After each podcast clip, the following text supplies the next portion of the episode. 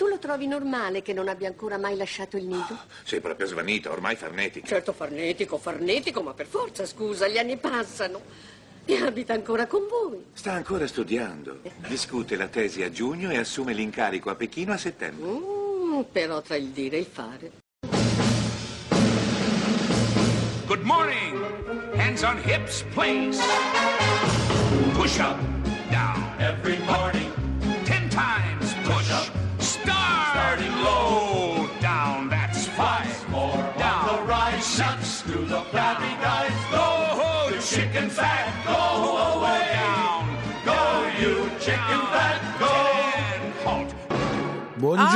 Buongiorno. Ah, Beh, caro Fabio. Buongiorno cara Laura, benvenuti a Miracolo Italiano su Radio 2, una puntata speciale oggi perché Ma parliamo un po' veramente? di noi giovani, in modo particolare di Hai giovani. ragione. Avete sentito l'inizio Non di noi bamboccioni. No, no, ma Ah, però ok. c'è un problema, cara Laura. Eh, lo so. Allora, è stato fatto di è uscito sì, questa settimana, rapporto certo. Eurostudent Sì. 2016-2018 sembra, così si vocifera, che i ragazzi italiani siano i più bamboccioni di Casalinghi, tutti. diciamo.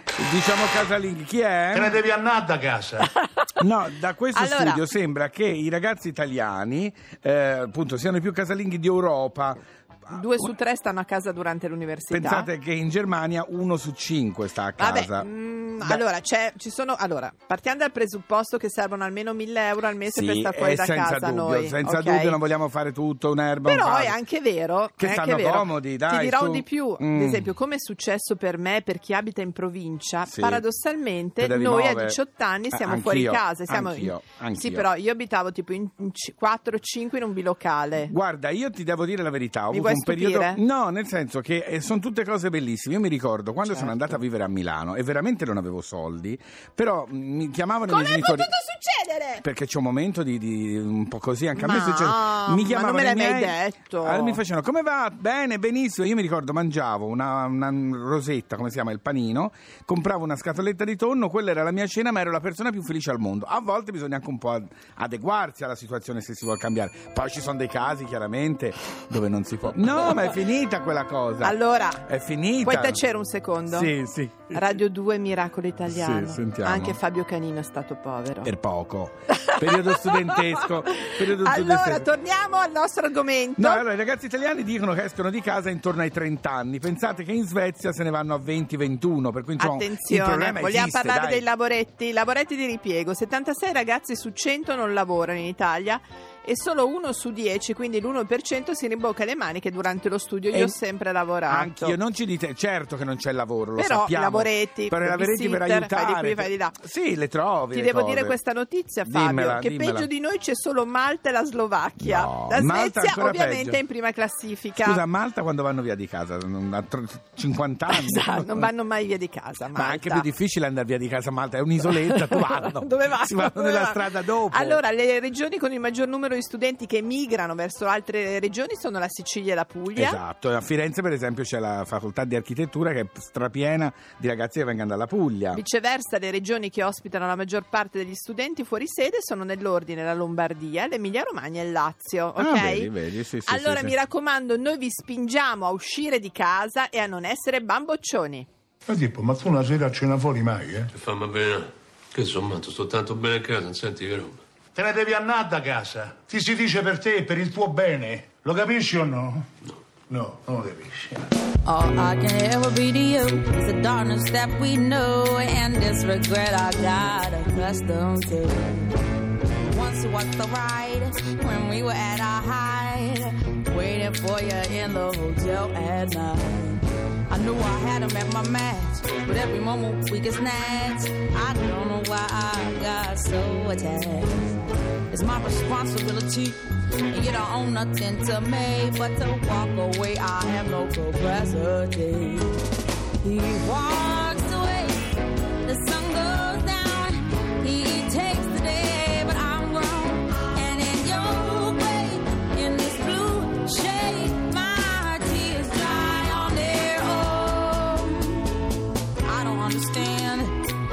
I stress the man when there's so many bigger things at hand? We could have never had it all. We had to hit a wall. So this is inevitable withdrawal. Even if I stop wanting you, that perspective pushes true, I'll be some next man's other woman. So I cannot play myself again. I should just be my own best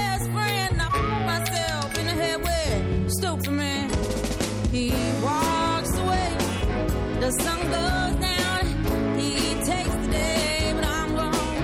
And in your way, in this blue shade, my tears dry on their own.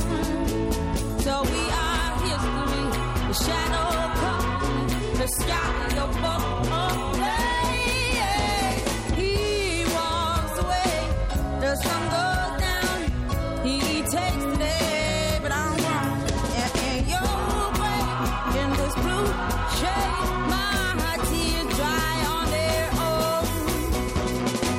Could say no regrets and no emotional day. Cause as we kiss goodbye, the sun sets. So we are history. The shadow covers me. The sky above the blaze, lonely lovers see. He walks away. The sun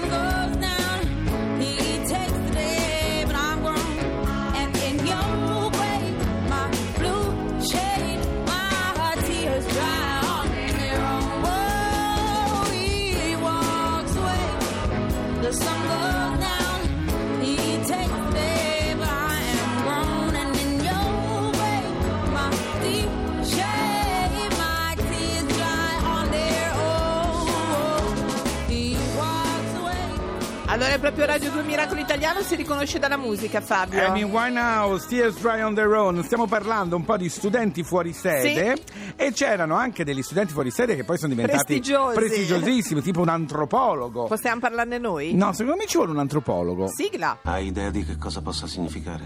Ah, non lo so. Forse dovreste parlare con un antropologo. Allora noi ce l'abbiamo, abbiamo un antropologo per parlare di un altro antropologo perché è uscito un libro bellissimo e sono le lettere ai genitori del 1931 al 42 di Levi Strauss. Buongiorno Marino Niola. Buongiorno. Buongiorno a voi. Allora, Levi Strauss Levi Strauss? eh, Strauss. eh, Strauss, sì, no, ma per chi non lo conoscesse, Non è diciamo quello così. dei jeans. Non è quello dei jeans, antropologo che andò anche lui a studiare a New York e scriveva queste bellissime lettere ai genitori. Scappato alle leggi razziali, Certo, oltretutto lui, diciamo, fuori sede per più di un motivo. Devo dire che ne viene fuori una parte anche molto comica, ironica e anche un po' snob, Marino. Sì, Snob, il personaggio era snob, lo fu sempre, anche, però era sempre uno snobismo fine, divertente, Eh. Ironico, scantato, sì, sì, sì. intelligente. intelligentissimo, con una intelligenza certe volte proprio che, che, eh, perforava come un laser. E- però anche piene di passione, perché le lettere di questo libro sono lettere appunto piene di disincanto, di capacità di osservazione, ma anche toccanti molto spesso, Sì, è anche, anche per la tra- tragedia che riflettono e che, e che lui con molto pudore non evoca, un po' di pudore e un po' di prudenza ovviamente, però, eh, però si avverte eh, da leggendolo che ci troviamo comunque di fronte a uno dei grandi testimoni del Novecento. È vero. Nonostante quando ha scritto queste lettere fosse un ragazzo Un di vent'anni. sì. Sembra un vecchio che si è mangiato un giovane. In Hai realtà. Sì, sì. pensionato. Eh, E infatti, infatti, ma, ma infatti, come diceva Brancati, un uomo può avere due volte vent'anni senza averne 40. Invece Levi Strauss anche a 20 ne dimostrava qua- Sì. già 40. È Sì, come sì. il nostro stagista e il regista, sono tutti e due così. Vecchi allora, dentro, Marino, sì. noi ti volevamo chiedere una cosa. Immagino, insomma, sia stato emozionante anche per te eh, leggere queste lettere. Come Sì. vedeva un parigino un po' Ecco. snob di americani a New York, poi neanche gli americani, newyorkesi? Beh, li vede come dei generosi primitivi nello stesso tempo. Tant'è vero che lui dice spesso che l'America, non lo dice proprio in, queste, Sì. in una maniera In cruda come quella, sì, come quella che ho usato io, però dice che sono un po' primitivi. Spesso dice si capisce che fino a non molto tempo fa su queste colline, parla di Manhattan, c'erano gli indiani. Più chiaro di così non si potrebbe, Certo. soprattutto quando nella- in biblioteca Ah, si trova bellissimo. accanto Sì. un, indi- un- un indiano però armato di Parker. Al posto della freccia la Parker, non a caso la Parker ha, ha una freccetta, no? Come- Questa Certo. penna, sì. Dice questo indiano vestito di bisonte di pelle, che però dice era bravissimo, stava lì, prendeva appunti con una Parker. È meravigliosa questa cosa. Senti Marino, ma anche il, il- il- è molto anche ingolosito dal cibo però rispetto a insomma, una vede le cose nuove. Sì, ingolosito dal cibo e anche dal, dal fatto che il cibo sia molto economico, perché eh, Levi era sì. molto attento Al a- denaro? alla, alla lira, come si direbbe. Un po' taccagno? A queste cose. Sì, anche essendo molto ricco poi, allora forse Eh. però non lo era. Però sicuramente questa abbondanza a, a prezzi democratici dell'America di allora, no? di questi automat bar che, di- eh, co- come quelli proprio dipinti da Edward Certo. Hopper, bello, dove, sì. per, dove per meno di un dollaro la macchina appunto ti dava un pasto intero. E bisogna pensare, lui, l'europeo di quegli anni affamato dalla guerra, tutta questa abbondanza gli faceva se- se- Certo. pensare di essere nel paese di Bengodi. Queste lettere devo dire che fanno anche un po' da specchio a quello che succedeva, al di là del fatto che è un rapporto tra i genitori e lui, però raccontando quello che gli succedeva intorno racconta un po' la storia. Sì, perché si vede passare la storia, Eh, sì. sia la storia, eh, la storia drammatica, le testimonianze della guerra che arrivano oltreoceano, attutite, ma comunque arrivano, dall'altra parte, ma anche la storia della grande cultura europea, perché lui in quegli anni incrocia tutti, eh, Breton, eh, Max Ernst, eh, Yves Tanguy, eh, Magritte Jacobson, e quindi da quella, quella specie di grande Fernand Brodel, da quel quaderno di incontrato te, Laura, Allora- te. ma- di grandi, que- quei grandi in esilio producono un- uno scatto in avanti poi per, per tutta la cultura europea. Un bacione, Noi grosso. ti ringraziamo e tutti a comprare lettere ai genitori Ciao. di Levi Strauss. Bravi, grazie, bravi. grazie. Ciao, Ciao, ciao. ciao, ciao, ciao. Allora, devo dire che finalmente sono tornati Oh. alla grandissima Baustelle con Veronica numero 2. Il suo libro eh, non mi pare parli di Levi Strauss, no? Strauss, si pronunzia Strauss. Non mi interessa con chi ti vedi, non ha importanza che gusti hai, che fiction sogni, che prezzo chiedi, non conta niente se te ne vai.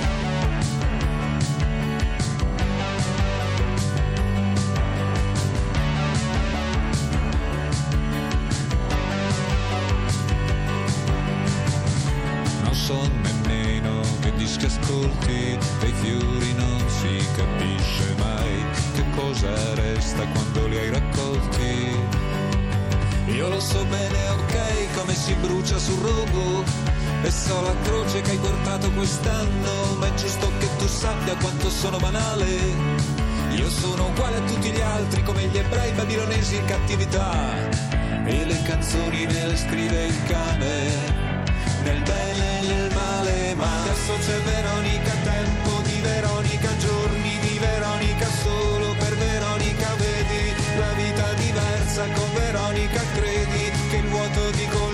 bellissimo, neghi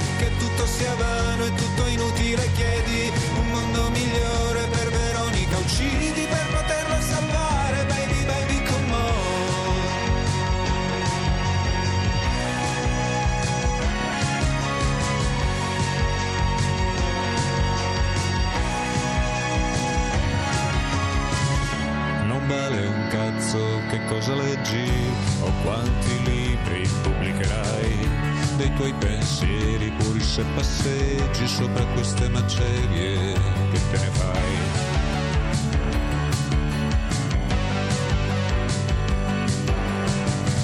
Non voglio piangere sul tuo passato, non ne so nulla degli affari tuoi, di chi è venuto, di chi se n'è andato, di chi ti ha toccato il culo, di chi ti ha detto di sì, di cosa pensa tua madre. Ma so il dolore che si indossa d'inverno, certezza di ogni amante mortale, il fatto che mi manchi da star male, la mia unica nuovissima specialità. E il sangue scorre ancora nelle vene, nel male nel bene, per colpa di Veronica, tempo di Veronica, giorni di Veronica, solo per Veronica vedi la vita diversa con Veronica, credi che il vuoto di colpo sia bellissimo, neghi che tutto sia vano e tutto inutile, chiedi un